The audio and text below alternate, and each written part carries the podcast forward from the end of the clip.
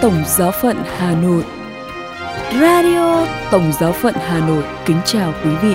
Mời quý vị nghe chương trình phát thanh hôm nay, thứ tư, ngày 26 tháng 7 với những chuyên mục Tin thời sự và kế đến là chuyên mục Suy tư tản mạn. Bây giờ, mời quý vị nghe tin thời sự với những nội dung đáng chú ý sẽ có trong buổi tối hôm nay.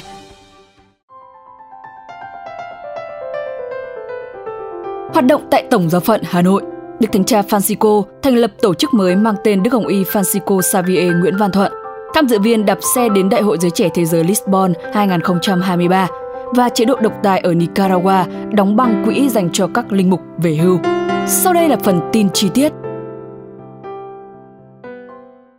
Hoạt động tại Tổng giáo phận Hà Nội Tại Tổng giáo phận Hà Nội đã diễn ra một số hoạt động đáng chú ý. Liên quan đến hoạt động giới trẻ, vào ngày 24 tháng 7 vừa qua, các bạn giới trẻ giáo sứ Đàn Giản đã quy tụ tại nhà thờ giáo sứ cùng tham dự giờ cầu nguyện tai dê với chủ đề Đức tin không có việc làm là đức tin chết. Trong giờ cầu nguyện, các bạn giới trẻ được lắng nghe lời Chúa và suy niệm, cùng rút ra những bài học và thực hành trong cuộc sống.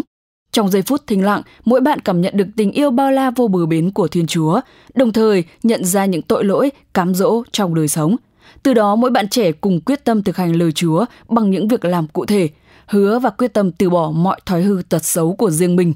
Liên quan đến các hoạt động tại các giáo xứ, Chủ nhật ngày 23 tháng 7, Đức Tổng giám mục Du Xe Vũ Văn Thiên đã về thăm mục vụ chủ sự nghi thức làm phép nhà giáo lý, ban bí tích thêm sức và cho các em thiếu nhi giấc mình thánh chúa lần đầu tiên tại giáo xứ Động Linh. Sau khi làm phép ngôi nhà giáo lý mới được hoàn thiện, Đức Tổng giám mục Du Xe đã cử hành thánh lễ ban bí tích thêm sức và giấc mình thánh chúa lần đầu tiên cho 121 em thiếu nhi trong hai giáo xứ Động Linh và Ngọc Thị. Kế đó, vào thứ ba, ngày 25 tháng 7, sau nhiều ngày háo hức và chuẩn bị chú đáo, 54 em lễ sinh của hai giáo sứ An Khoái, Văn Quán cùng giáo họ Đồng Xuân đã chính thức được ra mắt cộng đoàn và mừng kính thánh quan thầy Jacobe tông đồ lần đầu tiên.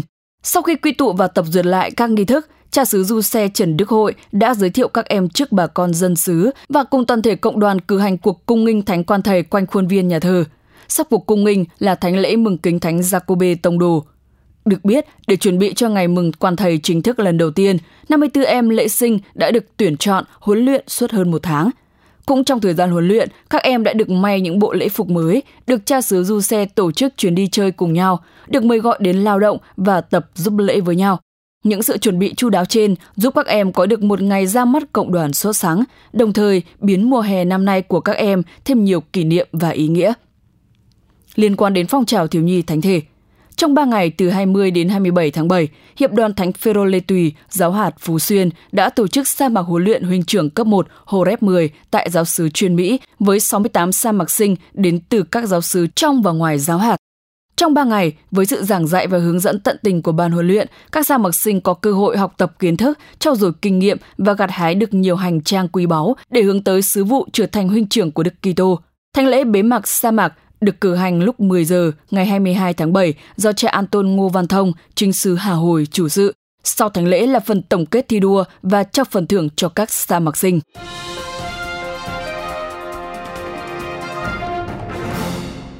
Đức Thánh Cha Francisco thành lập tổ chức mới mang tên Đức Hồng Y Francisco Xavier Nguyễn Văn Thuận. Đức Thánh Cha Francisco đã ra sắc lệnh thành lập Quỹ Văn Thuận để thay thế cho hai quỹ Người Samari Nhân Hậu và Quỹ Công Lý và Hòa Bình. Sắc lệnh của Đức Thánh Cha có hiệu lực từ ngày 25 tháng 7 năm 2023, theo Điều 120 khoản 1 của Bộ Giáo luật. Qua đó, Ngài thay thế tổ chức mang tên Người Samari Nhân Hậu và Công lý và Hòa bình bằng quỹ Francisco Xavier Văn Thuận. Quỹ này được đặt theo tên đấng đáng kính Đức Cộng y Francisco Xavier Nguyễn Văn Thuận của Việt Nam – từ năm 1998 đến khi qua đời, vào năm 2002, Đức Hồng Y Francisco Xavier Thuận là Chủ tịch Hội đồng Giáo hoàng về Công lý và Hòa bình lúc bấy giờ. Án phong chân phước cho ngài hiện đang được tiến hành. Trong tài liệu được phê duyệt ngày 3 tháng 7 năm 2023 với Đức Hồng Y Michael Cheney, Chủ tịch Bộ Phục vụ và Phát triển Con Người Toàn diện, Đức Thánh Cha cũng ra sắc lệnh rằng trong khi chờ ban hành các quy chế mới, di sản còn lại của Quỹ Người Samari Nhân Hậu và Quỹ Công lý và Hòa bình sẽ được chuyển giao cho Quỹ Văn Thuận mới thành lập.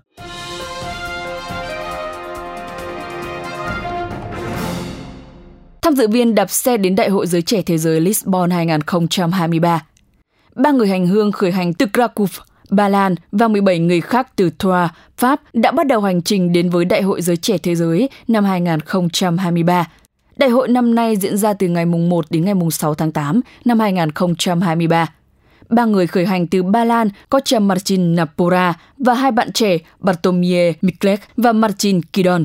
Sau thánh lễ do Đức Giám mục Phụ tá Robert Schott chủ sự, ba người bắt đầu khởi hành vào ngày 8 tháng 7.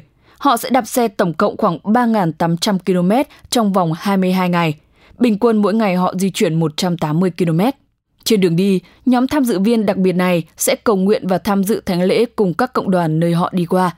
Một trong những mục tiêu của chuyến hành hương đạp xe đạp đến đại hội là để kêu gọi chú ý đến ơn gọi linh mục và tu sĩ. Chính Đức Giám mục Short cũng coi đây là cơ hội để làm chứng cho Chúa Kitô một hình thức truyền giáo mới có lẽ thu hút nhiều người trẻ hơn. Sau khi đến nơi, Trần và hai bạn trẻ sẽ gia nhập đoàn 2.000 người của Tổng giáo phận Krakow của Ba Lan vào ngày 31 tháng 7. Trong khi đó, tại Pháp, vào ngày 16 tháng 7, 17 bạn trẻ khởi hành chuyến đi với quãng đường dài 900 km. Nhóm bao gồm linh mục, phó tế, chủng sinh và một số bạn trẻ. Trong 10 ngày, họ sẽ đi qua các giáo sứ, tu viện và các gia đình để cùng chia sẻ, ăn uống và cầu nguyện với mọi người. Marinies, một trong số những người Pháp hành hương nói rằng chuyến đi này là cơ hội để gặp gỡ mọi người, hiểu rõ hơn về mọi người, nhưng cũng là để hiểu chính mình. Đây thực sự là một thử thách thể chất lẫn tinh thần. Không chỉ phục vụ những tham dự viên hành hương đến với đại hội, xe đạp cũng chính là món quà dành cho Đức Thánh Cha Francisco. Ngài sẽ được tặng hai chiếc xe đạp chế tạo từ kim loại phế liệu do các học sinh trung học từ một thị trấn ở Bồ Đào Nha, cách Lisbon 250 km về phía Bắc.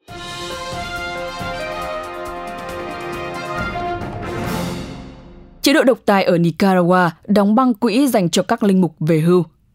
Theo nguồn tin từ một luật sư và nhà nghiên cứu, trong một cuộc tấn công mới chống lại giáo hội công giáo ở Nicaragua, chế độ độc tài của Tổng thống Daniel Ortega đã đóng băng quỹ hưu trí của giáo hội dành cho các linh mục. Theo như nguồn tin, các linh mục lớn tuổi không nhận được lương hưu từ quỹ bảo hiểm quốc gia dành cho các linh mục, kết quả của nhiều năm đóng góp do tài khoản ngân hàng của giáo hội công giáo bị phong tỏa. Trong số các biện pháp tai hại mới nhất của chế độ độc tài đối với tài khoản của giáo hội công giáo, họ đã vô hiệu hóa quỹ này, khiến các linh mục cao tuổi không thể nhận lương hưu. Vào tháng 5, chế độ đã ra lệnh đóng băng tài khoản ngân hàng của các giáo sứ và giáo phận ở Nicaragua và sau đó ra lệnh tương tự vào tháng 6, ảnh hưởng đến các linh mục. Trong một động thái khác, chế độ độc tài gần đây đã ra lệnh tịch thu tài sản của 222 cựu tù nhân chính trị bị trục xuất sang Hoa Kỳ, vốn đã bị tước quyền công dân Nicaragua chuyên mục Suy tư tản mạn Quý vị và các bạn thân mến, trong cuộc sống thường ngày, ta phải trải qua biết bao nhiêu cung bậc của cảm xúc. Có những lúc ta phải cảm ơn, có những lúc ta cần phải xin lỗi và còn nhiều trạng thái khác nữa. Tâm tình biết ơn có lẽ ai trong chúng ta cũng hiểu và biết về nó ngang qua những dòng khái niệm hay thậm chí từng trải nghiệm nó. Thế nhưng, để thực hành nó hàng ngày thì chắc có lẽ nó không đơn giản với nhiều người. Bài viết Biết ơn dưới đây của Linh Mục Du Xe Tạ Xuân Hòa như một minh chứng và là một lời thức tỉnh cho ta về sự cần thiết của lòng biết ơn mà ta cần phải luôn sống mỗi ngày. Kính mời quý vị cùng lắng nghe. Tôi khởi sự gõ những dòng chữ này bằng lời cảm ơn chân thành đến chiếc máy tính tôi đang dùng. Tôi đã dùng nó được hơn 2 năm nhưng chưa bao giờ tôi cảm ơn nó cả. Nhờ nó, tôi có thể dễ dàng soạn thảo văn bản, xem phim, nghe nhạc. Nó đã giúp tôi bao nhiêu việc mà không đòi hỏi gì. Thậm chí, nhiều khi tôi cũng không lau chùi cẩn thận. Tôi để bụi bám lên bàn phím nhiều, nhưng nó cũng không kêu than hay trách móc gì tôi cả. Nó thật bình yên. Nó âm thầm phục vụ mà không mong báo đáp – Hôm nay tôi biết ơn nó nhiều. Cảm ơn bạn MacBook vì tất cả nhé. Thực ra ý niệm biết ơn thì tôi đã đọc sách nhiều, nghe nhiều, thậm chí là viết về nó, nhưng để đưa nó vào thực hành trong từng phút giây của cuộc sống là điều không đơn giản. Con người ta dễ vô tâm, vô cảm và hời hợt. Cuộc sống với biết bao bận rộn cuốn trôi chúng ta đi. Một buổi sáng nọ tôi thức dậy, Tôi rời khỏi giường và ngồi xuống sàn nhà. Tôi ngắm nghía chiếc giường. Lần đầu tiên tôi nói lời cảm ơn chiếc giường. Chiếc giường đã nâng đỡ tôi bao ngày tháng. Nó cho tôi những giấc ngủ bình yên. Nó luôn có đó và sẵn sàng phục vụ tôi, nhưng tôi cũng chưa bao giờ cảm ơn nó cả. Tôi bắt đầu đi sâu hơn. Tôi cảm ơn chiếc đệm êm ái, nhờ nó mà lưng tôi không bị đau. Tôi dễ dàng đi vào giấc ngủ hơn. Ga trải giường cũng thật cần thiết. Nó bao bọc và giữ sạch cho chiếc đệm. Nó cần được tôi chăm sóc và giặt sạch để có được mùi thơm tho. Tôi thấy mình còn chưa chăm sóc cho nó kỹ càng. Tôi xin lỗi nó và hứa sẽ thay đổi. Tôi nhìn ra bên cạnh thì thấy chiếc bàn làm việc. Chiếc bàn này là nơi tôi ký kết các giấy tờ. Ở đó có những cuốn sách tôi đặt lên trên. Chiếc bàn đã phục vụ tôi làm việc bao ngày tháng, nhưng tôi cũng chưa một lần cảm ơn nó. Tôi thấy mình thật có lỗi với nó. Nhìn trách sang một chút, tôi thấy chiếc ghế kê bên cạnh bàn làm việc. Chiếc ghế này cũng đã giúp tôi ngồi thoải mái để làm việc. Nó luôn sẵn sàng phục vụ tôi mọi lúc. Tôi có thể quay ngang, quay dọc, đưa lên, đưa xuống. Nó ngoan ngoãn nghe theo điều khiển của tôi. Nó không chống đối tôi bao giờ cả. Thế mà tôi cũng chẳng bao giờ nghĩ về nó và nói lời cảm ơn nó dù chỉ một lần. Nhìn ngược trở lại, tôi thấy chiếc tủ quần áo. Nó đứng sừng sững ở đó. Ngày nào tôi cũng nhìn thấy nó. Ngày nào tôi cũng bỏ quần áo vào hay lấy ra. Nó luôn sẵn sàng phục vụ tôi mọi lúc. Nó giúp giữ sạch quần áo cho tôi. Thế mà tôi cũng chẳng bao giờ cảm ơn nó cả. Tôi cảm ơn cả những chiếc mắc áo, tuy bé nhỏ nhưng chúng thật cần thiết cho tôi. Tôi nhìn chiếc quạt cây, chiếc quạt trần và điều hòa. Tất cả chúng đang âm thầm phục vụ tôi. Những ngày hè oi ả, chúng khiến cho căn phòng trở nên mát mẻ. Như thế, tôi có được những giấc ngủ ngon lành. Tôi cảm ơn những chiếc quạt và điều hòa. Tôi biết ơn dòng điện đang chạy qua những thiết bị để chiếu sáng và làm mát. Dòng điện vô hình nhưng lại có thật hơn hữu hình. Tôi biết ơn người phát minh ra nó. Tôi nhìn vào chính mình, tôi thấy bộ quần áo tôi đang mặc. Chúng giúp che chở cho thân thể tôi. Tôi biết ơn chúng và biết ơn những người đã làm ra chúng nữa. Tôi đi vào phòng tắm để đánh răng rửa mặt. Tôi cảm ơn chiếc bàn chải đánh răng. Tôi cảm ơn kem đánh răng. Tôi cảm ơn chiếc khăn mặt tôi dùng hàng ngày. Tôi cảm ơn dòng nước mát đang giúp làm sạch cho khuôn mặt tôi. Tôi biết ơn những thiết bị vệ sinh trong phòng tắm. Chúng âm thầm phục vụ và chịu đựng tất cả những chất thải của con người hàng ngày. Chúng không bao giờ than thở hay trách móc gì con người. Bất giác, tôi thấy mình nhỏ nhen chừng nào. Một chút khó khăn, một chút nghịch cảnh tôi gặp phải trong cuộc sống đôi khi đã làm tôi khó chịu hay bực mình – Tôi biết ơn chiếc vòi tắm vì nó tạo ra dòng nước làm sạch cơ thể tôi. Tôi trở lại căn phòng và ngồi xuống ghế.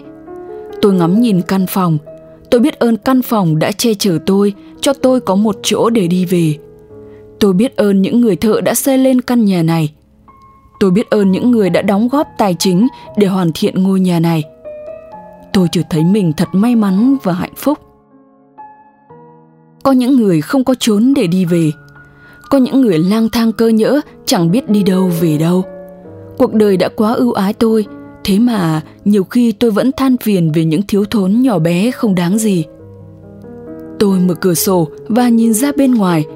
Trời đã bắt đầu sáng. Không khí trong lành bên ngoài ùa vào căn phòng. Tôi hít một hơi thật dài. Tôi mở sách kinh phụng vụ và bắt đầu đọc lên. Lạy chúa trời, xin mở miệng con, cho con cất tiếng ngợi khen ngài. Tôi biết ơn chúa là đứng dựng nên tất cả chính chúa đã quan phòng an bài mọi sự. Ngài sáng tạo nên tất cả để phục vụ con người. Ngài ban cho con người trí khôn trí hiểu để không ngừng làm ra những sản phẩm những tiện ích để làm cho cuộc sống trở nên tươi đẹp hơn. Chính chúa là nguồn cội của tất cả. Vì thế tôi mời bạn hãy cùng tôi cất cao lời tạ ơn chúa. Hãy tạ ơn Chúa vì Chúa nhân từ, muôn ngàn đời Chúa vẫn chọn tình thương.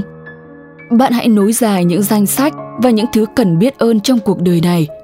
Có quá nhiều thứ để nói lời cảm ơn, có thể viết cả một cuốn sách cũng không hết. Tôi chỉ gợi ra vài điều mà một buổi sáng nọ Chúa đã đánh thức tôi để tôi nói lên lời cảm ơn những thứ tôi sử dụng hàng ngày. Sau cùng, Tôi biết ơn bạn vì đã kiên nhẫn đọc những dòng này. Cảm ơn bạn đã lắng nghe những chia sẻ của tôi. Hy vọng bạn sẽ là người luôn sống trong tâm tình biết ơn. Chào bạn và chúc bạn một ngày mới vui vẻ.